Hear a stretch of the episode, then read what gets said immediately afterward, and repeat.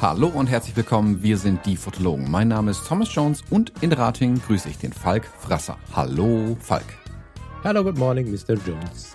Guten Morgen Falk. Wie ich sehe, hast du die Reise äh, zurück aus Hamburg gut überstanden. Ähm, du bist aber auch mit dem Auto gefahren. Äh, Hamburg? Ach so, ich, Vertrug, ja, ja. ich bin zwischen, ja, ich weiß, ich bin, ich habe zwischendurch geheiratet, das hat abgelenkt, Verzeihung. Ach, Details. Ja, ja, du wolltest jetzt ein bisschen wie die Deutsche Bahn weinen oder was, worauf, äh, was, was, was höre ich da kommen? ja, was heißt Wein? Ähm, ich will sie anprangern. Das prangere ich an, die Deutsche Bahn. Du hast dir das ausgesucht und du hast einen viel zu stressigen Lebensstil, sodass du mit den angebotenen Pausen der Deutschen Bahn einfach nicht umgehen kannst. So.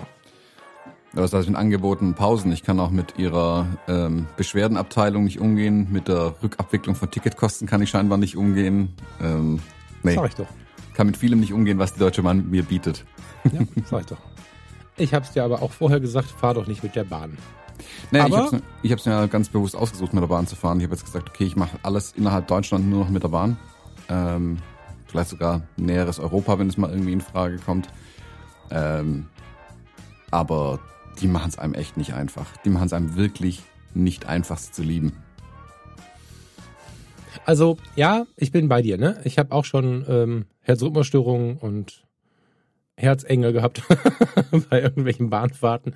Aber genau deswegen habe ich irgendwann gesagt, nee, das geht nicht. Wenn ich mich für die Bahn entscheide, dann muss ich damit leben, dass diese, diese, dieses, diese, ja, wie soll man das sagen? Ich will es jetzt gerade nicht Unternehmen nennen, sondern dieses unfassbar komplexe Konstrukt, welches ich nicht besser machen würde, halt ab und zu zu einer Pause einlädt. Und wenn ich mich dann in einem Hotelzimmer wiederfinde, in dem ich gar nicht übernachten wollte, oder in einem Café, in dem ich gar nicht zwei Stunden Kaffee trinken wollte, dann werde ich mich persönlich nicht mehr so verletzen und mich darüber aufregen. So, ich weiß, dass jetzt wahrscheinlich ganz viele Leute in ihr Lenkrad beißen und mir eine hämmern wollen. Wobei, wenn sie mit Lenkrad, dann sind sie wenigstens im Auto. Aber ich weiß, dass das für Aggressionen sorgt manchmal, diese sehr stoische Entspannung. Aber gerade bei der Bahn, ich habe mir geschworen, ich steige nur noch dann in die Bahn ein, wenn ich keine Stunden irgendwie ähm, zu verlieren drohe. So, ja, also wenn, wenn ich wenn ich jetzt um 15 Uhr da sein muss, ich steige um 14 Uhr in die Bahn, die Bahn braucht eine Dreiviertelstunde, habe ich das Problem und den Fehler auch selber gemacht. Naja, weißt, wenn das, wenn es einfach nur eine Verspätung wäre, wäre es ja noch irgendwie tragbar. Aber dich hätte ich erleben wollen, wenn du dir einen Sitzplatz im ICE reserviert hättest. Dann darfst du am Bahnhof verfahren.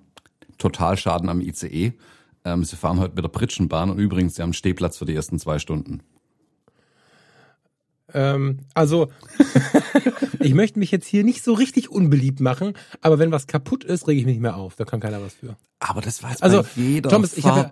Ich weiß, Thomas. Fahrt. Ich weiß, aber genau schlimm. deswegen, Thomas, ich bin auf Knien auf dem Bahnsteig gesessen, habe geweint und meine Tropfen vor meinen Füßen gesehen. Ich weiß ja, wovon du redest, aber deswegen lasse ich das einfach nicht mehr zu. Ich möchte das nicht mehr.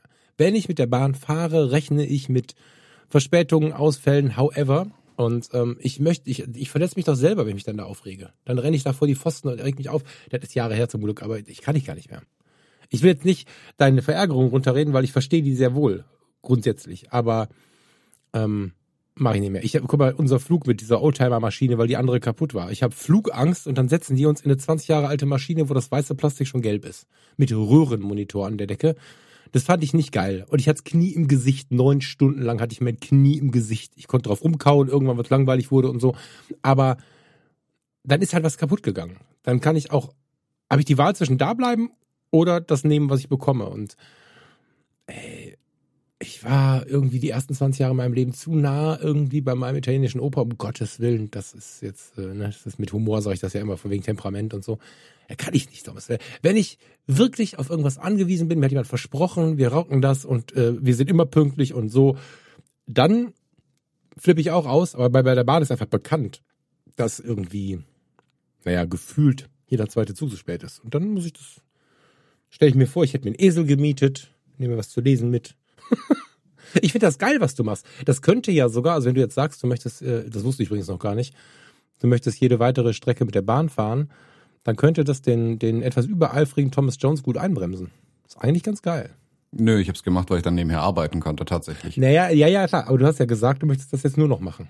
Nö, das hat aber das hat nichts mit Einbremsen zu tun. Das geht äh, lediglich um die Umwelt tatsächlich. Ähm, ich meine, das ist natürlich toll, wenn ich es dann tatsächlich nutzen kann, um was nebenher noch ein bisschen zu arbeiten und auch mal ein Buch lesen oder so.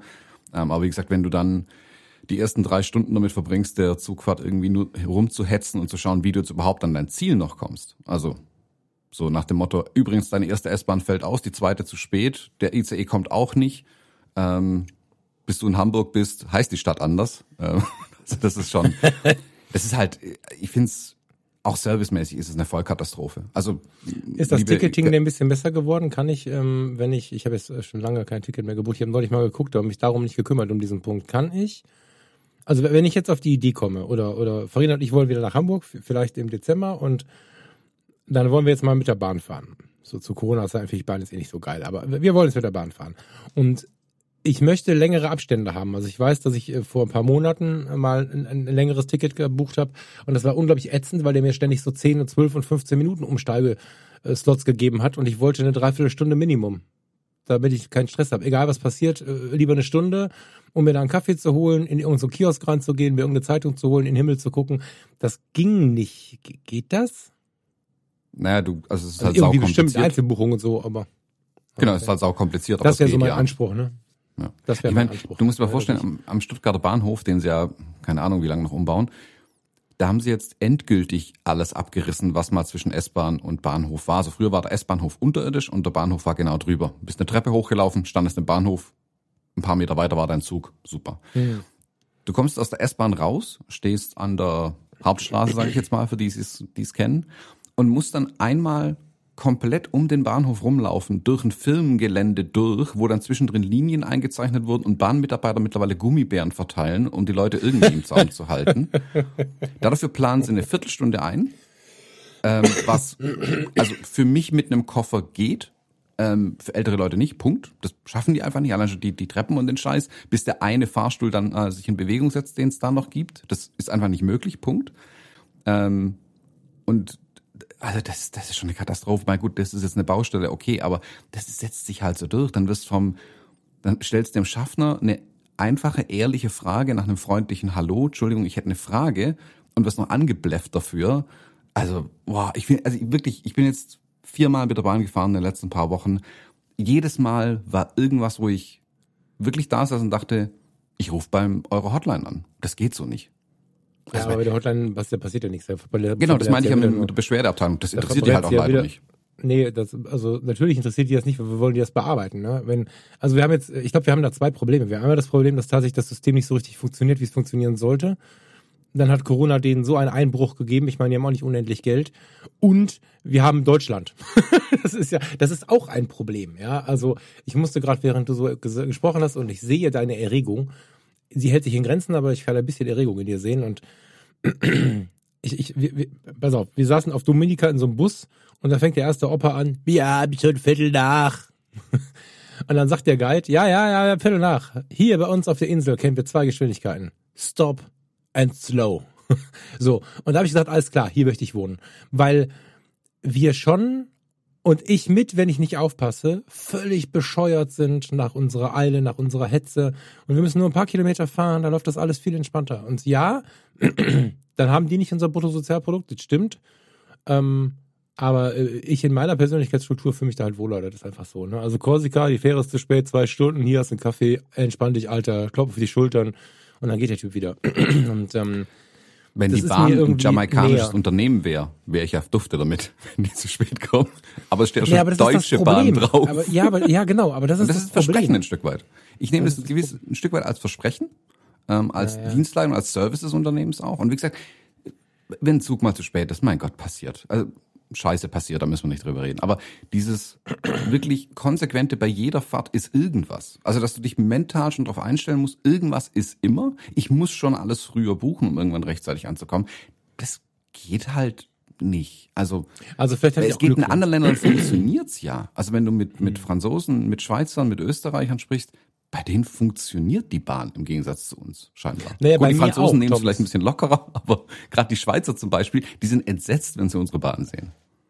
Ja, ja. Also vielleicht sprichst du auch mit dem Falschen, weil ich habe offensichtlich meistens Glück. Ja, also ich war einmal habe ich äh, einen Anschluss, Anschluss verpasst, ähm, der war echt scheiße. Ich hatte eine Gerichtsverhandlung, ich war Zeuge von so einem Verkehrsunfall und musste bis nach Schwerin. Und ähm, da war der Zug dann weg und dann wäre ich zu spät zur Verhandlung gekommen. Und dann hat der Bahnmitarbeiter sich mit mir hingesetzt und da irgendwas gefummelt. Ich musste ich zwar sechsmal umsteigen, war trotzdem aber äh, gerade eben noch pünktlich da, weil er irgendwelche wilden anderen Züge, die kein Mensch anzeigt, mir rausgesucht hat und so. Das heißt, da hat er mir auch wieder geholfen und da war ich dann nicht empört über die Verspätung, sondern begeistert von der Hilfe. Ich habe vielleicht auch einfach immer Glück gehabt. so, und ich fahre nicht regelmäßig mit der Bahn. Ne, ich bin eine Zeit lang regelmäßig mit der Bahn gefahren. Da war mir aber auch klar, ich brauche zwei Bahnen Vorsprung, weil ab und zu fällt sie aus. Hier bei uns die Strecke ähm, quer durchs Ruhrgebiet ist einfach super anfällig für irgendwelche Unfälle, für Personen im Gleis, für all diese Sachen, die man eigentlich gar nicht erleben möchte. Und ähm, ja, dann habe ich das mit eingerechnet. Ne? Also das, ich habe es halt, ich gebe halt mein Lenkrad im wahrsten Sinne des Wortes aus der Hand und ich verstehe deinen Schmerz, aber ich mag mich selber nicht mehr in den Schmerz bringen dafür. Das ist Deswegen fährst du mit dem Auto. naja, ja, am Ende ist es genau so. Das ja, ist ja das Problem das, dabei. Dann gehst das Problem Dann- ja elegant. dann- Dann, brauchst du dich ja auch nicht aufregen. Nein, nein, nein. Ich sage, wenn ich in die Bahn einsteige. Es ist ja schon so, dass ich das tue. Ich bin ja jetzt keiner, der seit 30 Jahren nur im Auto sitzt. Zumal wir uns ja gerade ein Auto teilen. Das heißt, dieser Moment kommt ja immer mal wieder. Ich möchte aber mich darüber nicht aufregen. Das ist mir. Ich, Ja, du auch also spannenderweise, ja umso mehr Chaos im Leben passiert, umso weniger kann ich mich aufregen. Ich meine, wir sind ja eine halbe Stunde zu spät. Thomas ist vielleicht auch ein bisschen erregt deswegen. ähm, und ich habe hier erstmal einen Liter Kaffee über alles gekippt, was hier steht. So. Und ich weiß genau, dass ich vor ein paar Jahren hier ausgerastet wäre. Und ähm, das, ich mache das nicht mehr. Da- Dann, das ist ja der halbe Tag versaut. Ich verstehe aber deinen Schmerz. Nicht, dass du jetzt denkst, äh, Thomas, äh, geh mal meditieren. ich kann das verstehen. Ich glaube aber, es ist geiler, wenn man einfach damit rechnet. Und davon ausgeht und die Deutsche Bahn ein bisschen wie die italienische Bahn anschaut, weil wie du gerade richtig sagtest, die italienische Bahn oder, dann nehme ich jetzt mal wegen des Verwandtschaftsgrades, oder vielleicht die jamaikanische Bahn, die dürften das und wir würden drüber lächeln. Du als allererstes, du bist der coolste, wenn wir in solchen Ländern sind, der mit solchen Situationen umgeht. Und in Deutschland pochen wir, ich kann mich nicht erinnern, dass die Deutsche Bahn irgendwann pünktlich war. Ich kann mich daran nicht erinnern. Ich bin jetzt 43 und ich habe äh, mit sechs, mein Vater schon Mir Fluch geht's nicht nur von um der Arbeit kam. Pünktlichkeit. Mir Nee, alles Mögliche. Aber, Ja, ja, das, aber dieses also- Leid ist ja immer schon ein Teil unserer Kultur. dieses Leid und dieses, dieses die Bahn und der Bus und ähm, das war noch nie anders. Dieses Versprechen hat wahrscheinlich nie jemand gegeben. Naja, Also ich finde als Unternehmen freundlichen Service zu bieten, man wäre schon eine feine Sache irgendwie. Ja, also, ja, ja, ja. Ja, ja, ja. Ich, ich, wenn jemand schlecht drauf ist, frage ich auch mal, äh, gefällt Ihnen Ihr Job nicht? Habe ich was falsch gemacht? Was ist passiert, dass Sie gerade so unfreundlich sind? Dann entschuldigen sie sich aber meistens. Oder sie schreien mich an, aber dann weiß ich, dass, äh, eh, ist verloren, dann hau ich ab. Aber ja, das stimmt schon. Ich stelle mir sogar die Frage, ob das mit dem Unternehmen so eine gute Idee war. Weil, aber das kann eine, einfach, weil die Erinnerung so lange her ist. Also die Deutsche Bundesbahn, hatte ich im Eindruck, war irgendwie so ein bisschen, die war vielleicht noch ein bisschen schluffiger, ne, weil der Beamte hat ja Zeit und so. Ähm, aber Grad der Überforderung bei Mitarbeitern und so war da nicht so hoch. Deutsche Post, Briefträger. Wir haben noch einen verbeamteten Briefträger aus der guten alten Zeit und wir haben immer die, die jungen Leute jetzt, also das hat nichts mit den jungen Leuten zu tun, sondern damit, dass sich die Struktur bei der Post halt geändert hat. Die sind alle immer eilig und überfordert und haben immer Sorgen und die Beamten fahren vorbei, morgen, kennen den Namen von jedem im, im Wohngebiet und äh, also irgendworan muss es liegen. Ja, also Gründe hat es bestimmt, äh, die zu erörtern, keine Ahnung, das ist zum Glück die Aufgabe der Bahn und nicht meine. Ähm, aber wie gesagt, also ich versuch's echt, aber die Bahn macht es einem halt nicht einfach, äh, sie zu lieben irgendwie. Ich überlege also, halt ernsthaft, wie du es äh, schaffen kannst, weil ich finde dein, deine Vorgabe, deine äh, Vorgabe ist das falsche Wort, dein hm, hilf mir mal Deutsch, dein Vorhaben total geil. Aber wenn du jetzt jedes Mal austickst, ist halt schade für dich. Deswegen, Naja. Weil jetzt abbrechen ist dann auch scheiße, weil ich finde die Idee super. Du als der große Reportagemensch kannst da auch richtig was mit rocken, finde ich. So nebenbei mal eben mit der linken Hand am Auslöser. Ja, theoretisch schon. Ähm, naja, weißt du, die eben im- einen gewissen Grad an, an Service erwarte ich halt. Und das ist dieses Monopolproblem ein Stück weit einfach. Ich meine, solange halt, äh, ich bin auch mit einem anderen Bus gefahren, hier von, ah, wie heißen denn die, äh, mit einem Bus mit einer anderen Bahn gefahren. DB Regio? Nee, nee, nee, nicht die ba Deutsche Bahn, sondern ein anderes Unternehmen, das also auf der Schiene fährt quasi. Nach Nürnberg in einem von den Zügen. Und der, Das kenne ich nicht. Da gibt es ja verschiedene. ja, Go Baden-Württemberg, irgendwie so heißt der, kein einer fährt von hier bis nach Nürnberg raus irgendwie. Äh, der war pünktlich, das hat wunderbar funktioniert. Der Schaffner war nett, also da hat's Naja, geklappt. aber also, dieses Unternehmen hat halt eine Strecke. Weißt du, dann ist das vielleicht noch was anderes. Also ich habe in Mecklenburg mal, ich weiß nicht, ob es die noch gibt. Oh. Ja, die haben schon noch ein paar Strecken irgendwie, aber es, in Mecklenburg gibt es solche, solche, also das ist halt für dein Umweltvorhaben auch vielleicht so eine Frage, aber die haben so Schienenbusse, das sind so so wie, wie kleinere S-Bahnen mit einem Dieselmotor und einem richtigen Schaltgetriebe. Und äh, dann äh, saß der äh, der Mann saß am Steuer und fuhr diesen Bus über die Schienen irgendwie und, und, und hat da seine Arbeit gemacht und die Frau rannte durch diesen Waggon, es war ein Waggon, da passten vielleicht 50, 60 Leute rein, wenn überhaupt, und machte für alle Kaffee das war so geil von der Stimmung her, dass ich immer gesagt habe, ich sage, hören Sie mal, ich fahre noch dreimal mit hin und zurück, wenn das hier so lustig bleibt. Was, was, was sind Sie denn hier für ein Konstrukt? Ja, das ist mein Mann und wir sind ein Subunternehmen. mit diesem einen Schienenbus. Klar kann sowas extrem motivieren. Das ist klar. Ne? Wenn ein Unternehmen ähm, aufgrund der Zeit, aufgrund von was auch immer, äh, immer weiter weg vom Mitarbeiter ist, keine Frage. Ja, das, ähm, das ist auch schade. Also ich glaube auch, dass, dass das für die Angestellten nicht schön ist, weil die wenigsten Menschen versuchen zu beschwichtigen, wie ich das jetzt gerade tue. Ich bin ja kein Bahnfan, sondern ich möchte einfach mich nicht aufregen, aber die meisten regen sich ja auf. Und das Schlimme ist, zu Recht. Und äh, wenn du dann Mitarbeiter bist und bist du zehnmal angeblafft worden, dann ist es wahrscheinlich relativ schwer, auf den Elften zu sagen, komm in meinen Arm.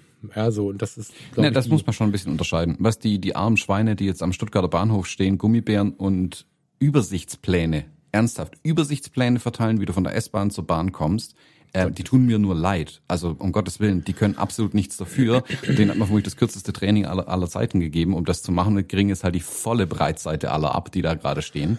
Ähm, den mache ich keinen Vorwurf. Ähm, aber ein Schaffner, der den Job vermute ich mal seit Jahren macht, irgendwie der die Leute im Zug anschreit, äh, weil sie ihr Ticket nicht gleich finden oder so. Also das ist, boah, da, man muss schon ein bisschen unterscheiden, wo es auch herkommt. Ich meine, wenn man ein bisschen in so Unternehmensstrukturen schon mal drin war, kannst du ja ungefähr einschätzen, was ist ein firmengemachtes Problem? Also wo sagt das Man wo macht das Management einfach Fehler und die Leute drunter müssen es ausbaden und sind dann vielleicht auch mal schlecht drauf? Und wo hat einfach mal jemand einen schlechten Tag? Einen schlechten Tag akzeptiere ich auch, also keine Frage. Das ist ja nicht das Ding. Aber wenn es halt so, weißt du, wenn sowas einmal passiert oder ähm, in, einmal ist ein Zufall, das zweite Mal passiert einfach, beim dritten Mal ist es halt irgendwie Vorsatz, ähm, dann ist ja ein Fehler im System auch irgendwo. Und ich, ich verstehe halt nicht, dass das so akzept, also akzeptiert ist, dass es bei der Bahn nicht irgendwie größere Bewegung gibt, da was zu tun. Also ich habe jetzt natürlich den kleinsten Ausschnitt der Welt, mit dem das jetzt seit anderthalb, zwei Monaten wirklich aktiv so mit der Bahn durch die Gegend gondel. Ähm, aber wenn das alles bisher nicht gut war, ähm, äh, stellt sich auch die Frage, okay, was, wie willst du dann den Leuten einen Ansporn geben und sagen, okay, steigt von ähm, Flugzeugen und von, vom Auto auf die Bahn um, wenn du dich dann noch mehr aufregen musst. Also der, der, der Charme wäre für mich ja gewesen, anstatt Auto zu fahren, na, im Auto hast du immer das Problem, du kommst in den Stau rein, dann ist irgendwo ein Unfall, dann weiß der Herr, also das ist ja nur Aufregen die ganze Zeit irgendwie, weil auch immer diese Unbekannte drin ist. Wann kommst du tatsächlich an? Es ist ja nicht wissbar, wann du mit dem Auto in Deutschland irgendwo ankommst. Ähm, ja, aber warum ist denn da Aufregung drin? Naja, kann sein, dass du zu spät kommst, musst halt ewig früh irgendwie kommen. Also ja, aber die, die, wenn, wenn du mit der mit diesem Gedanken im Auto losfährst und hoffst, dass es bei der Bahn besser wird, kann es bei der, also das ist ja zum Scheitern verurteilt. Wenn du das, der Anspruch, dass nichts passiert im Leben, ist ja schlichtweg nicht umsetzbar. Naja, Guck dir aber unsere wenn, Gespräche über die Hochzeiten an. Hast du eine Hochzeit erlebt, wo, wo nicht irgendwas passiert? Also hier ist nicht so richtig. Und das ist, sobald es ein bisschen komplex wird, viele Kilometer, viel Umsteigen, viele Leute mit auf der Strecke, ob das jetzt Schienen oder eine Autobahn sind, da hat das Leben immer spannende Ideen für uns. Und diesen Anspruch, ähm, dass nichts dazwischen kommt, ich glaube, den können wir uns mehr oder weniger von der Backe schmieren. Solange wir nicht äh, in Island wohnen und morgens von einem Haus zum fünften Haus müssen, weil da ist unser Office drin. Dann ist es wahrscheinlich, dass nicht viel passiert, aber wer weiß. Ne? Aber wie komplex das ist, alleine von hier bis zum Bahnhof zu kommen, mit dem Auto muss ich gerade an zwei Baustellen vorbei, zu Fuß muss ich durch den Wald, da kann ich umknicken. Ist das, also, verstehe mich nicht falsch. Ich glaube, dass der Anspruch, dass nichts dazwischen kommt, schon so ein bisschen zu diesem Frust führt. Ja, ja, aber wie gesagt, das ist ja auch das Versprechen der Bahn. Entspannt ankommen. Also, ja, aber wir sind doch so, wir sind doch schlaue Menschen. Ja, ja, aber keiner schreibt auf die Autobahn drauf, kommen Sie entspannt an. Äh, auf der deutschen Autobahn steht seitlich einfach Krieg an. drauf. Nein, ich fand's mega jetzt. Ich meine, gut, jetzt hatte ich einen Leihwagen, als wir in, in, in Hamburg waren. Jetzt hatte ich einen Leihwagen, der ums 80-fache ähm, komfortabler war als das, was ich in den letzten Jahren gefahren habe. Aber ähm, ich muss ja nicht mitrasen. Wenn die sich da bekriegen, gucke ich mir das an und gucke genau hin. Kann ja sein, dass ich Zeuge sein muss, wie der eine den anderen da weggecheckt hat oder so. Aber ich, ähm, ich, äh, ich habe jetzt ein bisschen Sorge, hier der, der Typ zu sein, der gleich einen, einen Shitstorm kriegt, äh, von dir, Thomas, und, und von allen anderen.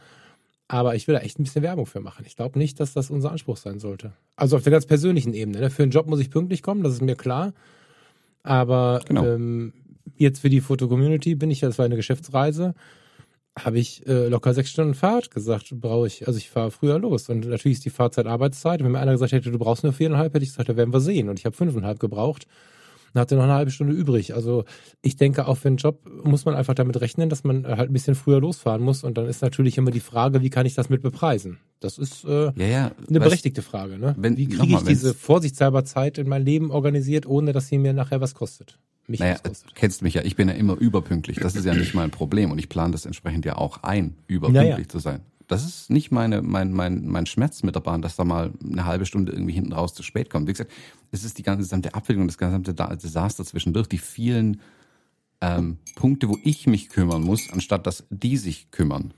Ähm, also da bist bei einer, bei, einer, bei einer Airline meiner Meinung nach wesentlich besser abgeholt zum Beispiel. Die organisieren um dich rum, die buxieren dich da durch, das funktioniert. Am Stuttgarter Bahnhof bist auf dich allein gestellt. Also, dass sie dir nicht noch ein Gewehr geben und sagen, kämpf dich durch die Wildnis, ist alles irgendwie. Also, das ist wirklich, also von den Typen mit den Gummibären mal abgesehen, aber du stehst am, am, am Gleis, wo dein ICE hätte ankommen sollen. Du hast keine Ahnung, wo jetzt dein anderer Zug ankommt. Dann sagt dir irgendwann jemand, der kommt an Gleis 5 an. Alle rennen zu Gleis 5, alle stehen an Gleis 5. Plötzlich kommt auf Gleis 7 ein Zug aus Hamburg.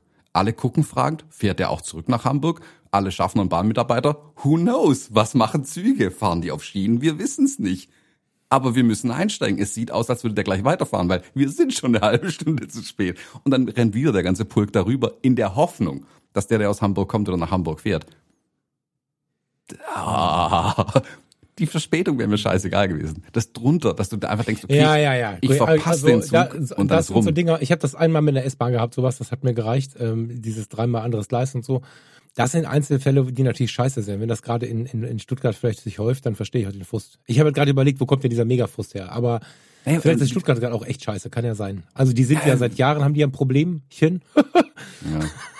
mit ihrem Bahnhof und ähm, ja. Also ich will gar nicht dagegen reden, ich will nur Werbung machen, das Ganze von vornherein so ein bisschen mit, mit, mit, mit anzunehmen. Vielleicht habe ich es auch einmal zu oft gehört. Weißt du, die, die, ich kann es ja verstehen.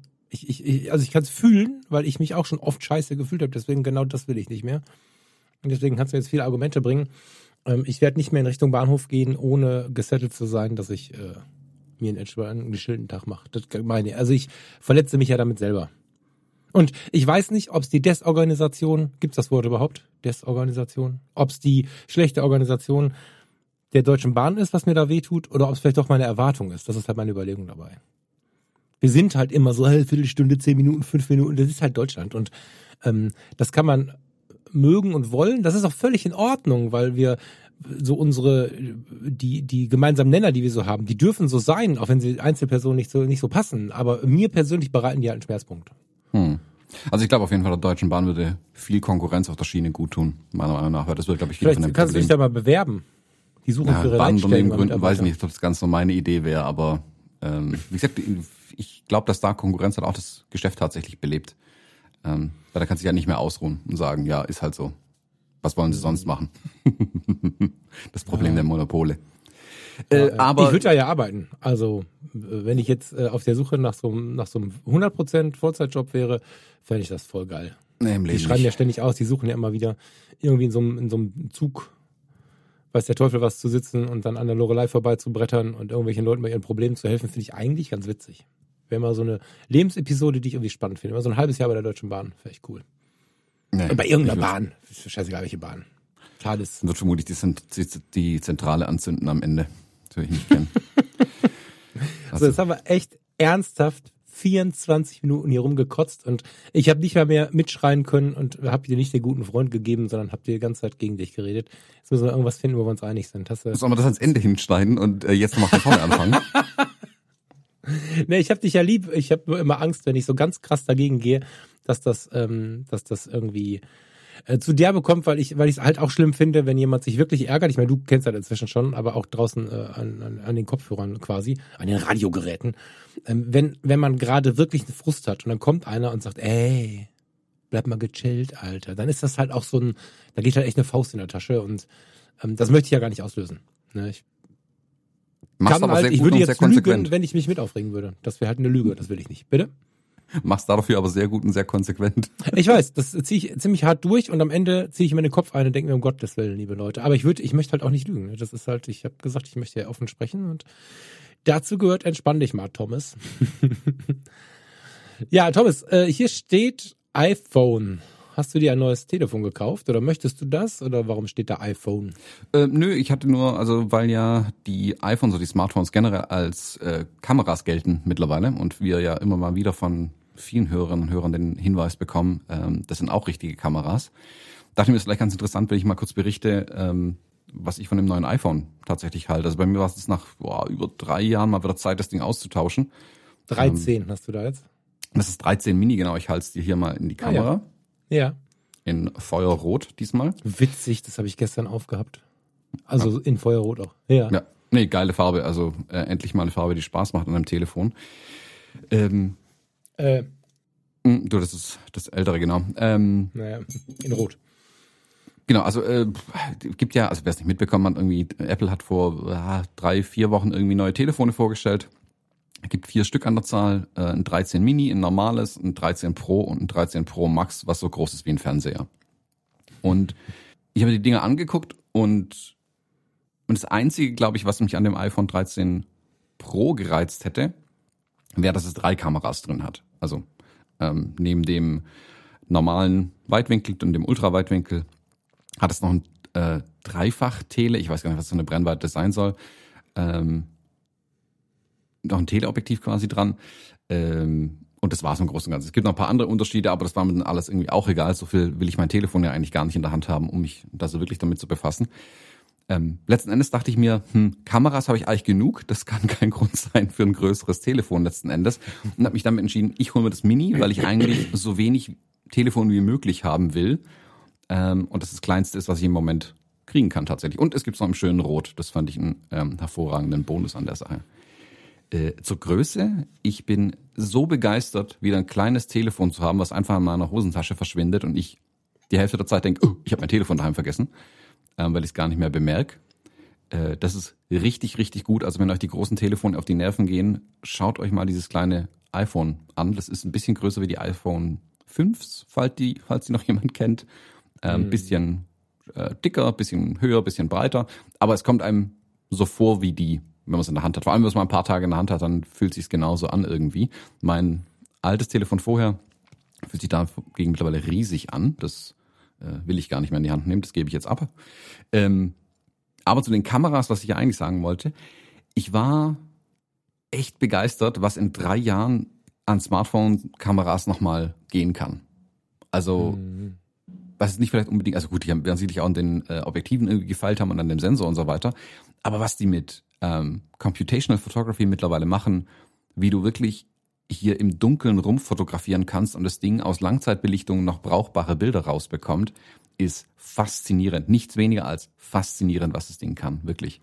Ähm, ich bin wirklich begeistert von den Kameras da drin. Für so, für reine Alltagsfotografie, also wie gesagt, hier liegen genug Kameras rum, mit denen ich das ja die ganze Zeit auch mache, aber um mal eben einen Schnappschuss zu machen, ist das Telefon fast schon Overkill mittlerweile, was es alles Ja. kann. Ähm, faszinierend, wirklich. Also wir haben, wir überlegen noch, Farina ist äh, mehr noch auf solche, auf solche Details wie Telefone und so äh, scharf. Die hat noch mehr da so ein Gas in sich. Ich bin mit dem 11, nicht Pro, normal mit dem 11er, ich habe das auch in Rot, so krass zufrieden, dass ich das jetzt erstmal zum Service gebe, einen neuen Akku einbauen lasse für 70 Euro oder was das kostet. Ähm, der ist noch nicht Schrott, aber langsam fängt er an mich zu ärgern. Und ähm, grundsätzlich kann ich das aber verstehen. Ich bin nur noch nie zu, so zufrieden gewesen wie mit dem Ding, deswegen behalte ich das erstmal. Aber Farina ist auch gerade völlig wild. Kann sich nur nicht entscheiden, ob iPhone 12 Mini oder 13 Mini, weil die ähm, Unterschiede ja marginal sind, oder? Kannst du uns und vielleicht auch der einen oder anderen Hörerin oder dem einen oder anderen Hörer da ein bisschen was mitgeben? 13 dann- Mini, definitiv. Ähm, weil? Weil, also Längere- gelesen habe ich bis jetzt immer nur, das 13 Mini ist ein 12S Mini, aber äh, Nee, sag mal, gib größer- mal Argumente. größere Batterie, mehr Batterielaufzeit. Weil okay, das das ist das Problem vom 12 Mini gewesen, das habe ich, hab ich das letztes Jahr übersprungen. Ich wollte es eigentlich haben. Ja. Und was relativ schnell rauskam, ist, dass die Batterie halt einfach nicht ewig lang hält. Also es ist ein kleineres Telefon, klar, kleinerer Bildschirm auch, aber letzten Endes ist die Batterie halt auch kleiner. Hm. Ähm, und du kommst damit schon über den Tag, aber Ähm, Gerade wenn du unterwegs bist, weißt du selber hier Zugticket raus, da dann rumsurfen, hast du nicht gesehen. Also du brauchst mehr von deinem Telefon, wenn du unterwegs bist, ähm, gerade im Zug zum Beispiel. Ähm, und dann kommst du nicht mehr durch den Tag durch. Ähm, und da ist es 13 Ja, gerade jetzt ein Schritt nach ne, vorne. Du bist, du bist ja jetzt ähm, auf mehreren Ebenen im Eimer. Also ob du jetzt Zugtickets und so auf dem Handy hast, ist das eine. Aber du kriegst ja keinen Kaffee, ohne die Covid-App rauszuholen zum Beispiel. Ähm, Genau. Insofern ist es äh, verheerend, wenn der Akku leer ist, ja. Genau, und wie gesagt, dann ein extra Battery Pack mitschleppen, finde ich halt auch irgendwie albern. Deswegen muss es einen normalen Arbeitstag, sag ich mal, bei mir locker überstehen. Ähm, Also das 13 Mini ist gut, das ist auch nagelneu, das kommt da natürlich locker drüber. Und ich habe es ja eh nicht mehr so viel in der Hand, aber ich merke es halt, wenn ich dann unterwegs bin, ähm, dann merkst du schon ein bisschen mehr tatsächlich. Also das, du brauchst mehr nur und dann. 50 Euro teurer, sehe ich gerade. Okay, sorry, weiß ich gar nicht. Ja, aber dann ist das ja albern. Wie wollen sie denn das 12er noch verkaufen dann? Also das 13 Mini in Red, Product Red, kostet 7,99, glaube das kleinste. 50, 50 Euro mehr als 128 Gigabyte. Also es, du kriegst noch eine kleinere Stufe beim 12er, aber mit 128 Gigabyte kostet es ein Fuffi mehr. Ja, Das also iPhone, relativ, also für die Wahnsinnspreise von Apple ein relativ kleiner Sprung. Spannend. Also das ist viel Geld, keine Frage. Ähm, Ja, ja, ja. Für, pff, du, für Ähm, mich sowieso, aber Firma zahlt. Ähm, also an sich, super Telefon, gefällt mir. Die Kamera ist faszinierend. Was ich richtig faszinierend fand, also dass die Kameras schon gute Fotos machen, war mir ja schon klar. Ähm, ich habe ein paar Videos jetzt auf dem Ding gedreht. hm, Ähm, also, ich hatte ja mal so ein Mobile Gimbal von DJI, wo du dein Telefon reinklemmen kannst und dann so rumgimbeln kannst. Brauchst mit einer einigermaßen ruhigen Hand eigentlich nicht mehr. Das ist Ja. faszinierend, wie gut das Ding auch noch Bildstabilisation macht. Also wenn du da einigermaßen ein ruhiges Händchen hast und jetzt den Arm nicht ganz ausstreckst vielleicht äh, und dann anfängst zu rennen wie ein Bekloppter, äh, wenn du es einfach in der Hand hältst, ein paar Bewegungen machst, kriegst du da echt richtig schöne Aufnahmen raus. Das ist faszinierend. Auch da wird die Qualität extrem hoch. Also 4K 60 Frames, das ist jetzt auch nicht wenig. Ähm, auch da die Qualität echt, echt überraschend. Und wie gesagt, in dem kleinen Package, cooles Ding. Also ähm, ich, ich verstehe mehr und mehr, wenn man sich mal ein neues Telefon kauft, warum die Leute oder warum generell am Markt die Kompaktkameras tot sind oder toter als tot sind und selbst die kleinen Spiegelreflexkameras oder äh, nicht äh, kleinen spiegellosen Kameras mit Wechselobjektiven echt kämpfen müssen, weil Convenience ist halt das am höchsten bei einem iPhone. Du hast es eh dabei, du hast es eh aufgeladen, du hast eh Speicherplatz Platz auf dem Ding irgendwie. Ähm, und dann macht es mittlerweile halt echt gute Aufnahmen. Wenn du den Prozess nicht brauchst oder aus der Not eine Tugend gemacht hat, ne, hier äh, frei nach David Grigo, lieben Gruß an der Stelle, dass du halt mit der mit dem mit dem iPhone ähm, die Art der Fotografie halt schätzt, dann ist es alternativlos. Also wenn du sowieso jetzt nicht der große Fotograf bist, so und willst einfach geile Bilder von deinem Urlaub haben, iPhone. Wenn du fotografisch interessiert bist, dich aber mit diesem iPhone Graphy Ding beschäftigen kannst und auch begeistern kannst, iPhone alternativlos. Das einzige, was Sinn macht, Oder Android-Telefone, nur um das kurz hier, bevor wir da böse E-Mails kriegen. Ach so, ja, sorry, also ich meine Telefon. Ja, für, so, also ja, ja, stimmt, um Gottes Willen. Äh, ich hatte das Huawei, das war fotografisch auch unfassbar. So. Ähm, und erst wenn du in diesem, in diesem Prozess im Auslösen, was den Fokus angeht, was den Blick durch den Sucher angeht, erst wenn du da nostalgisch dich ranmachst und es dir da wichtig wird, oder du halt im Job wirklich 100% auf den Punkt äh, spielen musst, erst dann kommt irgendwann die Kamera ins Spiel. Und äh, da kann man sich inzwischen äh, tatsächlich auch die Fragen stellen, ob wir es nicht nach wie vor völlig übertreiben. Ich meine, wir hatten auf der Fotopia die EOS äh, R3 in der Hand. Was eine geile Karre. Ganz, ganz faszinierend für die, die sie nicht kennen.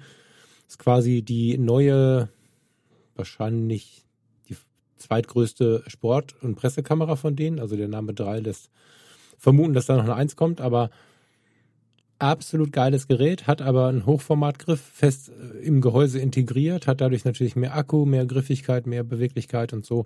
Ist aber riesengroß. Nicht so groß wie die alten Monster, aber riesengroß. Und wenn ich dann sehe, was du mit den kleinen Kameras machen kannst, dann, oder mit dem iPhone, dann weiß ich manchmal, kommt es mir so. Ich meine, du hast mich erlebt, wie begeistert ich von der 3 war. Ne? Wir waren auf der Fotopia wirklich beide sehr angetan. Aber braucht's das noch oder geht's da nur um den Prozess in der Hand? Das ist so Na ja, gut, ein Profi hat schon ein bisschen andere Ansprüche an eine Kamera. Also einen LAN-Anschluss kriege ich jetzt an meinem iPhone halt nicht hin, damit ich die Bilder direkt über Ja, übertragen. Also Genau, da- aber die ist nicht R3 Äpfel- wird ja in den seltensten Fällen von dem gekauft, der sie wirklich ausnutzt. Weißt du, am Spielfeldrand vom, vom Fußballspiel, wo du wirklich für die Zeitung Just Also bei einer liefern R3 musst. glaube ich schon, dass die viel in Profi-Hand landet. Da ist eine eine R5 und eine R6 wirst du eher bei den Hobbyisten auch finden. Eine R3 ist, glaube ich, einfach Ja, zu ja, groß. Aber ich meine, wie gesagt, mir die, die, die Rs, weiß ich gar nicht, ob das so der Vergleich war, den ich anstreben würde. Eher so die, die M-Serie bei Canon zum Beispiel, ähm, die APS-C-Kameras von Fujifilm auch, ähm, die kleineren Nikon-Kameras, die APS-Cs, äh, die von Sony, die Alpha 6000 irgendwas, 800 oder wo die da mittlerweile sind. Ähm, da sehe ich die Berechtigung mittlerweile auch ganz stark schwinden. Wenn du nicht eine Spezialanforderung hast, ähm, wie zum Beispiel, also was mir jemand gesagt hat, ähm, Junior spielt Fußball, dann kommst du halt mit dem iPhone, selbst mit diesem Dreifach-Telezoom in dem, in dem ähm, Pro-iPhone, kommst halt nicht auf die Spielfeldmitte, um dein Kind zu fotografieren, wenn es da den Ball durch die Gegend tritt. Ähm, da brauchst du halt ein Teleobjektiv. Das sind aber wirklich Spezialanforderungen, die du dann irgendwie hast, wo du sagst, okay, da hole ich die große Kamera raus und nehme die dann mit. Aber ich glaube, für die meisten Leute sind die Telefone mittlerweile wirklich die perfekten Kameras. Und ich finde, also ich müsste wirklich suchen, warum ich jemandem äh, raten sollte, sich eine richtige Kamera zu kaufen mittlerweile, ohne so, ein Spez so eine Spezialanforderung zu haben, wie du möchtest unbedingt ein Teleobjektiv drauf haben. Ähm, ich meine, das Telefon hat mittlerweile eine Makrofunktion, ob die jetzt gut oder schlecht ist, mal dahingestellt, aber selbst in dem Markt äh, machen die ja mittlerweile rum. Ähm, also Ja, du brauchst halt die Liebe zu diesem fotografischen Prozess. Ne, ich habe ähm, gestern, gestern Nachmittag irgendwann auf der Na, Autofahrt, ich habe irgendwann Ich gestern Nachmittag ich auf weiß der gar nicht, Autofahrt, warte, warte, lass mich da kurz einhaken. Ich habe jetzt mit vielen Leuten mittlerweile gesprochen, die mit dem Smartphone zum Beispiel Street Photography machen. Und Mhm. ich will den Telefon nicht absprechen, dass die auch einen fotografischen Prozess haben und dass Das der stimmt. fotografische Prozess nicht automatisch heißt Kamera mit Griff und Objektiv vorne dran, Das rausguckt. Also das sehe ich ähnlich. Ja, Also- hast du recht, da habe ich mich vielleicht schlecht ausgedrückt. Ja. genau, man muss vielleicht sagen, der fotografische Prozess mit den, nennen wir es mal, großen Kameras. Ja, das stimmt. Also ich hab's ja, wir haben es ja selber auch schon mal besprochen. Ich bin mal mit dem, als das iPhone 6 neu war, war also das erste Mal, wo sie auf die Kamera so richtig stolz waren. Und ähm, wo überall diese Plakate hingen. Ich weiß, wie du dich erinnern kannst, die so 10, 20, 30 Quadratmeter groß waren, äh, fotografiert mit iPhone 6 und so. Da habe ich das auch mal versucht und es hat mir gut getan. Und ich habe äh, da auch für mich gelernt, dass dieser, äh, früher hieß das ja Live View, also der Blick auf den, auf den Kamerabildschirm hinten, gar nicht so böse ist, wie man das eine Zeit lang eingeredet bekommen hat. Das kann ganz schön gut sein, das Bild schon mal vorher auch in etwas größerem Format zu sehen und so. Hast du völlig recht. Ich meinte, Leute, die herrlich ineffektiv oder ineffizient hm, ähm, diese fotografische Tätigkeit so halten wollen, wie sie sie mögen, schätzen und so. Ich habe gestern ähm, am Nachmittag den Podcast von, also hier, äh, Kais Podcast, ähm, Gate 7, gehört äh, mit Marco Larus. Und Marco hat an irgendeiner Stelle gesagt, ja, kann ja sein, dass die Kameras technisch dieses, jenes und welches kennen. Ich mache immer nur ein Foto. Also One-Shot, er macht kein Dauerfeuer und solche Sachen. Und äh, wenn du sowas in dir hast, ne, oder ich überlege gerade hart, ob ich äh, mir wieder ein manuelles Objektiv anschaffe, sprechen wir vielleicht ähm, später nochmal drüber oder in einer nächsten Sendung, ein, ein manuell zu fokussierendes Objektiv. Das hat Gründe, aber keine Effizienzgründe, keine Vernunftsgründe, keine ich mache das bessere Fotogründe, da geht es ja um den Prozess, wie ich das Foto erschaffe. Und das ist eigentlich langsam, oder es, wir kommen in die Richtung, als dass das das der eigene, eigentliche Grund ist, warum wir uns eine Kamera mit Anführungsstrichen in der Luft, eine richtige Kamera kaufen. Das normale Foto ist mit dem iPhone geil. Und ich sehe immer wieder auch Porträts, wo ich sagen muss, ja, ist elektronisch und so, aber ist geil. Ja. Hm. Also ich finde gerade für Streetfotografen oder so sind die iPhones mittlerweile echt eine, eine coole Alternative tatsächlich, weil damit fällst du halt Ja. überhaupt nicht auf. Weil jeder und jede auf der Straße macht mit ihrem Telefon Bilder die ganze Zeit. Ähm, da fällst du als Fotograf einfach gar nicht auf, schlicht und ergreifend. So mein Ja, Gefühl. ja. Also das, ich, das will ich jetzt tatsächlich wirklich mal testen, mal nach Stuttgart reingehen, nur mit meinem äh, Smartphone bewaffnet und ähm, da auf der Straße rum fotografieren. Gucken, was ich da dabei rausbekomme, mich da mal ein bisschen drauf einlassen äh, und schauen, was das Ding tatsächlich kann. Also das Smartphone ist zweifelsohne die bessere Rico GR. Die Rico GR ist ja schon krass, dadurch, dass sie so unauffällig ist. Ähm, wer sie nicht kennt, google das, das macht, macht Sinn, das mal sich anzuschauen.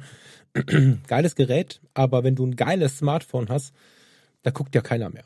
Das ist ja tatsächlich so, dass du mit dem Smartphone, also selbst wenn du Menschen direkt fotografierst, sagst du dann, oh sorry, und dann sagen die ja kein Problem, ich durchs Bild gelaufen. Also das ist ähm, gerade mit Blick auf die Streetfotografie ist das Smartphone wirklich krass, ja, weil du einfach das, was du da erlebst, nicht so zerbrichst. Ne, mit der, ich liebe die die die Streetfotografie tatsächlich auch eher mit was Manuellem in der Hand. Damit zerstöre ich sie aber auch oder damit drohe ich sie zu zerstören und muss noch mehr darauf achten, nicht übergriffig zu werden und den Leuten ihre Privatsphäre zu lassen und so weiter und so fort. Vielleicht ist auch dieser dieser Ritt, dieser Tanz auf das Messers Schneide irgendwie spannend für mich, aber ähm, einfacher ist es ganz sicher mit dem Smartphone. Das ist so. Ich habe tatsächlich vorhin an die Rico GR denken müssen. Ich hatte die jetzt ja ein paar Mal in der Hand, auch auf der Fotopia nochmal. Mhm. Mm. Oder auch die Sigma FP oder mhm. FPL. Hm. Ich habe wirklich ein Problem mit Kameras, die keinen Sucher haben. Und das ist ein psychologisches Problem. Ah, das hat, ja, ja, ja. Klar. Ich fotografiere auf meinen Fujifilms auch mittlerweile relativ viele das rückseitige Display. Aber sobald ich keinen Sucher dran habe, habe ich ein Problem mit der Kamera. Kannst du gerade der Rico GR, ne? Einen guten. Bitte? Kannst einen guten kaufen für die GR.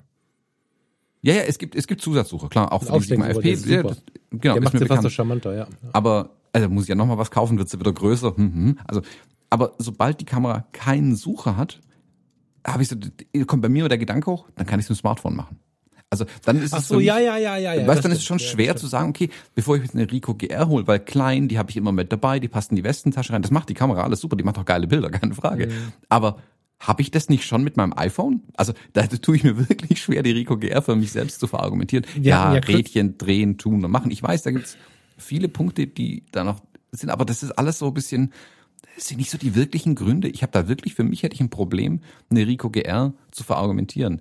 Ähm, ich meine, selbst eine X100V ist schon schwierig für mich zu verargumentieren, aber also mit der Rico GR oder mit der X100V oder so würde ich glaube, also ich glaube, dass es da viel mal, also wie du es gerade selber schon sagst, viel um die Psyche geht. Und wenn ich mir jetzt die Rico GR mit dem Aufstecksucher vorstelle, der macht wirklich charmant. Ich google das mal. Das macht so ein bisschen, ich will jetzt nicht völlig übertreiben, aber wenn wir so ein Porträt angucken, wie Cartier-Bresson durch seinen Aufstecksucher guckt, dann ist das äh, irgendwie, also es ist nicht ähnlich, aber es hat irgendwie einen netten Style, dieser Aufstecksucher. Der ist ganz klein und so. Finde ich schon gut. Ich glaube aber gar nicht, dass es da um das Praktikable geht wieder. Ich glaube, dass es wieder nur darum geht, dass wir uns was ver verinnerlichen. Also wenn ich mit dem iPhone rumlaufe, habe ich im Alltag alle Möglichkeiten im Rahmen dessen, was das iPhone kann. Wenn ich mit meiner großen Kamera rumlaufe, weiß ich genau, wenn ich Fotos mache, werde ich wahrscheinlich hier und da auffallen, habe aber den Prozess, wie er mich wirklich anmacht. Also bei mir ist das im Moment so. Was da morgen ist, werden wir sehen. Wenn ich mit der Rico GR loslaufe, dann schalte ich quasi meinen Modus um auf Streetfotografie. Ich meine, klar kann die auch andere Sachen, ne? aber die meisten Leute, muss ich ehrlich sagen, äh, kaufen die der Streetfotografie wegen. Das haben sie auch gut ähm, marketingmäßig positioniert, das Ding. Dann stecke ich mir die in die Tasche und dann gehe ich Streetfotografie machen. Ich glaube, dass es nicht selten auch genau daran liegt. Also welche, in welchem Modus gehe ich denn gerade, wenn ich das Ding mitnehme? Und wenn man das nicht braucht, alles, kannst du alles mit dem iPhone machen. Dann ist das so, das stimmt. Hm. Also ja, also, da habe ich wirklich so mein Problem, da die Lücke, ich glaube, dass ich da halt die Kameras auf die Zukunft auch warm anziehen müssen tatsächlich nochmal. Also ich glaube, dass da die, die Smartphones in den Markt auch reinpressen werden. Also nicht mal unbedingt, dass jetzt äh, sie bei äh, Samsung und Apple sitzen und sagen, ha, die Rico GR, die machen wir kaputt. Ähm, aber einfach, weil die, die, die Smartphones so gut werden, ein Stück weit, dass es dann wirklich nur noch irgendwann um Rädchen und so ein Quatsch geht, warum es dann im iPhone ähm, warum der, der Prozess tatsächlich, das Doing, das Handling auch der Kamera. Also ich finde, ein iPhone finde ich immer wackelig, wenn ich es in der Hand habe. Aber wie gesagt, die Bildstabilisierung und so tut ihr Übriges, um das dann zu korrigieren ein Stück weit. Aber eine Kamera, da habe ich mehr in der Hand tatsächlich als es bei einem iPhone. Also es ist griffiger, ich habe nicht Angst, dass ich es ständig verliere irgendwie. Ähm, bei dem iPhone, wie gesagt, das ist ein bisschen, wobei die neueren jetzt mit den, mit den harten Kanten, die liegen wieder wesentlich besser in der Hand tatsächlich. Es ist nicht mehr so ein Seifenstück, das dir ständig droht rauszuflutschen. Aber also, also Begeisterung für die Smartphones zum einen, irgendwie sehe ich ein bisschen ähm, diesen Smartphone, ähm, ja, der, der die Kompaktkameras gekillt hat, gerade so ein bisschen der Street-Fotokameras, zumindest ähm, als echte Alternative rutschen. Also da sind sie vermutlich schon, wenn wir ehrlich sind, wenn du die richtigen Leute fragst. Äh, ich finde es auf jeden Fall hochspannend, ähm, das Telefon. Es wird halt, es, äh, aber auch immer diverser, ne? Also es wird diverser. Es wird immer, doch, es wird immer diverser. Und nicht nur der Kameramarkt oder die, das Mehr der Möglichkeiten erweitert sich ja auf die Telefone. So. Aber auch die Beschäftigung mit unserem Geist wird, wird, wird intensiver. Die Menschen sind immer mehr bereit, sich damit zu beschäftigen, was ihnen, ihnen abgeht. Und damit stellen sich aber auch wieder neue Fragen. Und damit sagen sie entweder, was stelle ich mich so an und kaufe mir so teure Sachen? Es reicht doch, wenn ich ein iPhone habe. Das ist auch teuer, aber wenn ich dafür die Fotoausrüstung weglasse, ist das iPhone ganz schön, ganz schön günstig plötzlich. So. Und, oder ich ähm, reduziere mich auf irgendeiner Ebene, das ist die eine Richtung. Und die andere Richtung ist, es geht meinem Geist aber besser, wenn ich, keine Ahnung, ich übertreibe es jetzt, nicht meine Worte, ganz grundsätzlich eine Leica M kaufe mit dem Noctilux und dann versuche damit die Menschen zu fotografieren. Das ist eine Frage des Zugangs. Ich hatte da mit einem Hörer eine ganz, ganz spannende äh, Diskussion, will ich gar nicht sagen, ganz spannendes Gespräch. Mir bei Fotografie tut gut auch ein bisschen tiefer darauf eingegangen. Wie viel fotografischen Prozess braucht es, um mich auf mein Gegenüber einzulassen? Ja, und da ging es da, das spielte so ein bisschen in die Richtung, brauche ich nicht eine geile Kamera und was Haptisches und so, das ist ja auch das, was ich immer sage, um mich auf die Situation einzulassen. Und da war ich auch hin und her gerissen, ja, weil wenn ich das iPhone, was du spielst jetzt die ganze Zeit damit rum, ich äh, kann den Thomas ja sehen gerade, ähm, das ist schon irgendwie auch sexy, wie klein das ist und so. Und wenn ich mir vorstelle, dass du dich jetzt äh, mit einem Menschen beschäftigst, fotografisch äh, für eine Porträtgeschichte irgendwie für, für, für den Moment, du hast einen Menschen dabei und möchtest tolle Fotos von dem machen, bist aber in einer relativ intimen Situation, kann ich mir vorstellen, dass das iPhone auch eine Mauer einreißt, die eine Riesenkamera vielleicht gebaut hat. Auf der anderen Seite verstehe ich aber auch jeden und gehöre wahrscheinlich auch selber dazu, dass ich, wenn ich einen smoothen, großen Fokusring habe und erstmal die Augen suchen muss und machen und tun muss und dabei aber dennoch in der Lage bin zu kommunizieren, mich fotografisch und seelisch viel tiefer auf diesen Menschen einlassen kann. Also ich glaube, dass diese Sachen fast nicht mehr besprechbar sind, höchstens in der Gruppe irgendwie total weiterbringend diskutierbar sind. Ne? Dass wir alle da irgendwie ein paar, wie so eine Gruppentherapie. Jeder nimmt was für sich mit. Aber jedes Mal, wenn wir hier gerade irgendwas sagen, fällt mir noch ein anderes Argument ein, warum es andere anders sehen könnten. Also das ist so breit, dieses Thema. Und das ist ja eigentlich das Spannende an der Fotografie. Es gibt Leute, die beschäftigen sich mit der Fotografie und haben nur ein Telefon. iPhone, Samsung, völlig egal. Und es gibt Menschen, die haben 30.000 Euro und mehr für Fotogeräte ausgegeben und beide lieben es, wie es ist. Und vielleicht ist es so, dass sie beide ihre Positionen tauschen. Vielleicht sprechen wir nächstes Jahr oder über nächstes Jahr im Podcast und dann haben genau diese beiden, die ich gerade genannt habe, die wird es geben unter den Zuhörerinnen und Zuhörern, haben geswitcht. Der eine hat sich eine riesen Ausrüstung gekauft und der andere hat alles verkauft und nur noch ein Telefon. Also das ist halt spannend, aber ich glaube nichts für so eine generalisierte Aussage. Aber du hast recht, die einfach, mir fällt noch eine Kleinigkeit auf, dann würde ich nämlich äh, quasi äh, schon Tschüss sagen. Ähm, die ZFC, da würde ich gerne mal ein bisschen länger mit dir drüber sprechen, tatsächlich, nachdem wir das ja letzte Woche ähm, auch gemacht haben. Ähm, das machen wir vielleicht nächste Woche mal.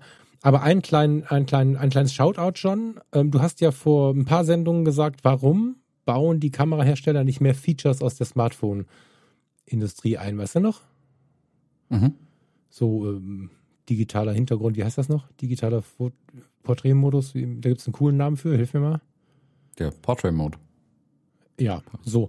Ähm, Wobei das ist jetzt nicht unbedingt das, was ich in, einer, in unseren großen Kameras vermisse, ist eher sowas wie gerade nee. diese Nachtfunktion oder sowas. Das genau, es war ja einfach nur so ein, genau, so ein, so ein, so ein, so ein, so ein Hinweis. Ähm, die ZFC hat wohl, habe ich mir gestern sagen lassen, einen ziemlich guten internen äh, elektronischen Bildstabi, wie die, wie die GoPros. Und bei den GoPros war es ja so das erste Mal, dass das irgendwie in, in, in Anführungsstrichen in der Luft Kameras eingebaut wurde. Vorher war das ja so eine Kiste, die eher am Smartphone passiert ist, was du ja auch gerade schon vom iPhone berichtet hast. Das äh, kann die ZFC wohl, finde ich ganz spannend, dass sie da auf den optischen Bildstabilisator verzichtet haben. Dafür wird sie auch ziemlich viel geschlagen gerade, habe ich gelesen. Ähm, haben aber einen elektronischen drin, finde ich ganz cool. Hm. Ja, von denen halte ich ganz ehrlich nicht ganz so viel. Hm, aber da lass uns nächste Woche nochmal drüber sprechen. Ähm, bevor wir jetzt aber tatsächlich rausgehen, ähm, habe ich noch eine äh, Ankündigung, Abkündigung, äh, bisschen Werbung machen, unbezahlte Werbung, wohlgemerkt. Äh, ah, zwar, ja, ja, bitte, mach das. Sorry. Genau, äh, und zwar, es gibt eine Kickstarter-Kampagne von Erik Schlicksbier, kennt er vielleicht, der äh, hängt auch bei uns im Campus rum, macht wunderbare Porträts, ähm, hat seine Liebe zu Fujifilm-Kameras entdeckt über die letzten anderthalb, zwei Jahre, glaube ich äh, macht ganz spannende Sachen mit viel Altglas, macht auch sehr viel analoge Fotografie, macht in Summe geile Bilder, Punkt. Und er hat eine Kickstarter-Kampagne gestartet für sein neues Buch. Broken Bodies heißt es. Die gute Nachricht ist, die Kickstarter-Kampagne hat ihr Ziel schon erreicht, also produziert wird das Ding definitiv. Ich weiß, es gibt bei Kickstarter immer mal wieder Menschen, die sagen, naja, weiß nicht, ob ich dann mein Geld jemals wiederbekomme oder irgendein Produkt dafür. Kein Problem, das Ding wird gemacht, also behaupte jetzt mal, zumindest ist das Geld da, müsste schon hm. viel schief gehen. Ähm, er macht ein Buch, Broken Bodies heißt es. Äh, das ist ein Projekt, das jetzt über zehn Jahre gezogen hat, was ich ja spektakulär finde, ähm, so eine lange Aufmerksamkeitsspanne für ein Projekt zu haben. Ähm, ich kenne einige der Bilder schon, man kann auf der Kickstarter-Seite auch ein bisschen reinschauen in das Buch schon, was da drin ist. Ähm, geht so ein bisschen um die, hm, die menschliche Hülle und wie verletzlich wir dann doch letzten Endes sind. Ähm, und er hat er immer mit den äh, seinen Protagonistinnen vor der Kamera auch zusammengearbeitet, also hat nicht irgendein Model genommen, dahingestellt, gesagt, guck mal schön, fertig, sondern da steckt wirklich, wirklich Arbeit, Überlegung, Sinn und Verstand drin in den Bildern und ich finde, das sieht man denen auch an. Dafür ist es umso faszinierender, wie dick das Buch geworden ist. Also es kommt mit, glaube ich, fast 400 Seiten daher. Das wird ein echter Klopper werden. Und ja, äh, Kickstarter-Kampagne läuft. Ähm, ich würde mich freuen, wenn Sie da noch viele anschließen und er die Auflage ordentlich hochbekommt, ähm, damit Sie das dann für ihn vielleicht auch na, zumindest irgendwie rechnet. Das kannst du vermutlich niemals bei einem 10-Jahres-Projekt, wenn du da wirklich eine Rechnung aufmachst. Aber wenn er da zumindest nicht auf seinen Kosten hocken bleibt, vielleicht ein Euro für ihn abfällt, wäre das echt eine feine Sache. Ähm, Würde mich freuen, wenn Sie da viele finden, die ihn äh, unterstützen. Der Link ist bei uns in den Shownotes drin, fotologen.de slash was auch immer die aktuelle Episode ist. Ich habe den Überblick verloren irgendwie. 228 ähm, meine ich. Genau. Äh, ansonsten Broken Bodies bei Kickstarter suchen findet er auf jeden Fall. Ähm, läuft noch bis Ende Oktober, also nicht zu lange warten. Ich weiß auch nicht, ob er in eine Überproduktion reingeht, ob es das Buch danach überhaupt noch gibt. Also nicht, nicht mir nachher sagen, Fününü, ich hab's verpasst. Ähm, so wie bei meinem Buch. Ähm, ich gucke euch an, die mir gerade E-Mails schreiben. Äh, ich habe gesagt, das ist eine begrenzte Auflage. Also kann sein, dass dann irgendwann keins mehr gibt. Deswegen äh, jetzt bestellen, dann bekommt er auch eins, weil dann kann das nämlich auch produzieren tatsächlich. Ja, also ähm, da auf jeden Fall mal reinschauen ähm, und äh, bestellen. Befehl. Yes, Sir. ähm, die Frage, die ich. Äh, ach so, eine Frage noch. Wir haben das nicht mehr besprochen. Ähm, hast du ein Foto? ich hatte letzte Woche das Foto dabei. Ja, hattest du? Oh. Ja. Okay. Ähm, ach, ist egal. Ich nehme einfach das Foto, das ich für nächste Woche geplant habe. Dann haben wir schnell eine Antwort. Ich muss es gerade nur finden. Hast du mein Bild bekommen? Ich habe dein Bild bekommen. Du musst jetzt darüber sprechen. ja, ich sehe, hm, wie soll man das beschreiben? Einen enttäuschten Hund, ähm, der sich unendlich darüber aufregt, dass er keine Kekse bekommt und dafür hier warten muss, bis irgendwas passiert, was er nicht versteht. ähm, eine Straßenszene, äh, man sieht einen Mann auf einer Leiter vor einer Mauer stehen, der sich mit einer Frau und einem Mann unterhält, die da an ihm vorbeiläuft, eine ältere Dame, älterer Herr. Ähm, die beiden sind, glaube ich, irgendwie im Gespräch. Hier stehen ein paar Kisten Bier rum. Spraydosen. Spraydosen? Hm. Bierspraydosen. ähm, schöne kleine Straßenaufnahme, auf jeden Fall. Ich habe leider die Schärfe verkackt und zwar so richtig. Das ist ein klassischer Fall von, ich liebe es, analog sowas zu machen und dann komme ich zu Hause an und ärgere mich sehr, analog sowas zu machen. ähm, aber es war einfach zu schön. Ich fürchte, dass in unserem Setting mit unserem Episodenbild ich unten den Hund verstecke. Muss ich gleich mal überlegen, wie ich das mache mit dem Wochenfoto. Ähm, es war einfach herzzerreißend schön. Dieser junge Mann hat da eine riesige Spraykiste aufgebaut, also hat da so eine Dosen-Armada stehen und ein, und ein Leiterchen und der Wauzi ist dabei und so und der sprayt da rum. Und dieser, ich glaube, es war ein alter Herr. Das ist tatsächlich eine ziemlich gute Frage. Hat eine interessierte, aber doch fordernde Diskussion angefangen, warum er am helllichten Tag äh, da so Graffitis macht weil er wahrscheinlich da irgendwie das Ganze mit verbotenen Dingen verwendet hat. Und dann gab es erst so ein bisschen einen Schlagabtausch, der ein bisschen lauter war. Und daraus entwickelte sich aber ein süßes Gespräch. Und das war irgendwie eine ganz, ganz, ganz, ganz schöne Szene. Problem war, ich hatte noch ein Foto auf dem Film und habe das, ähm, ich weiß nicht, wo ich den Fokus sitzen habe. Ich habe ihn noch nicht gefunden. Das ist leider unscharf, aber ich mag diese Szene sehr.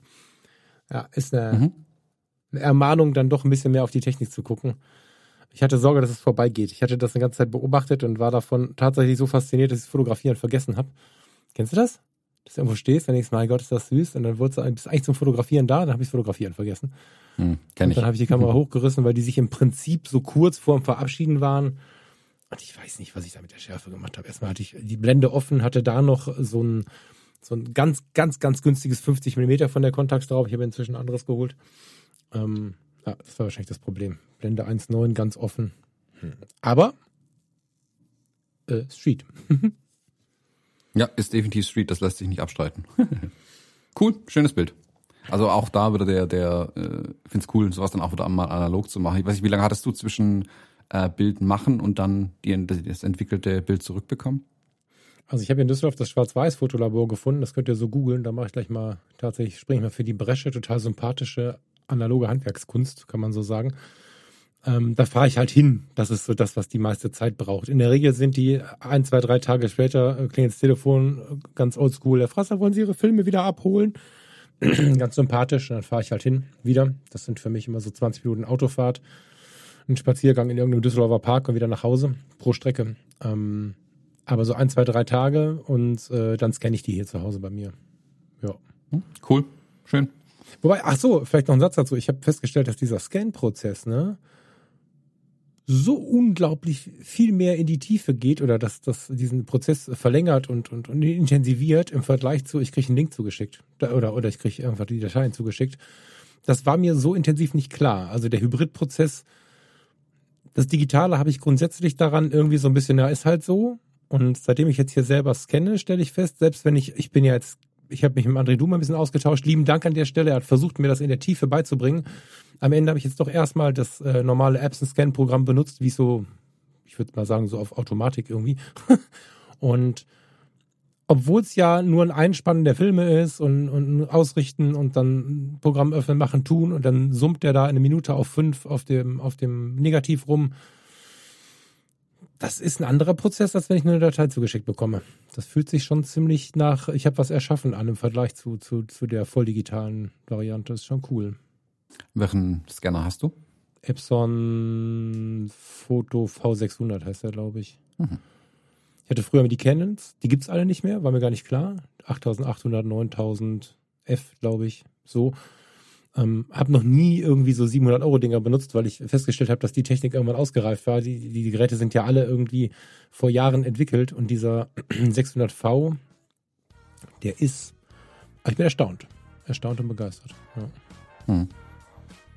Ja, cool, muss ich mir auch mal nochmal anschauen. Also gerade mit der Scannerei von analogen Bildern, ich will da den, das mir auch mal nochmal anschauen in Ruhe, ob ich da noch einsteige, auch den Schritt noch zu machen tatsächlich. Also ich habe lange überlegt, nicht, was du natürlich auch machen kannst, was immer moderner wird und immer cooler wird, ist das Abfotografieren mit entsprechenden Aufsätzen und so, ne? Beziehungsweise beim Makroobjektiv ähm, einfach äh, mit einem mit Bildpro-Ständer auf eine gute Durchlichtplatte oder sowas. Habe ich mich jetzt erstmal gegen entschieden, weil, weil ein gutes Repro-Stativ kostet das gleiche wie der Scanner so selbst gebaut ist, dann kann ich es auch lassen und ähm, der es halt wirklich gut. Ich weiß nicht, ob ich, wenn der mal hin wäre, das nochmal so machen würde oder ob ich dann wirklich ins Fotografieren gehen würde, keine Ahnung, aber ähm, ja. Ich, glaube, dass diese Qualität ausreicht. Jetzt kann man sich darüber wieder lange bestreiten und diskutieren wahrscheinlich. Und da kommt noch ein bisschen auf die Ansprüche an. Aber ich, ähm, also wenn ich die in voller Auflösung scanne, dann habe ich da irgendwie 10, 12, 14.000 Mal das sind Größen, das ist völliger Wahnsinn. Also, und das aus dem, aus dem, aus Kleinbild negativ. Der kann auch Mittelformat, der kann Mittelformat und Kleinbild. Und Dias, ja. Und, und natürlich Aufsicht, also die komplette Auflagefläche, also auch theoretisch ähm, Fotos halt, positive. Ja. Cool. Lieber Thomas, ich muss los. Tschüss. In diesem Sinne, ich wünsche was. Bis nächste Woche. Tschüss. Bis dahin. Ciao, ciao.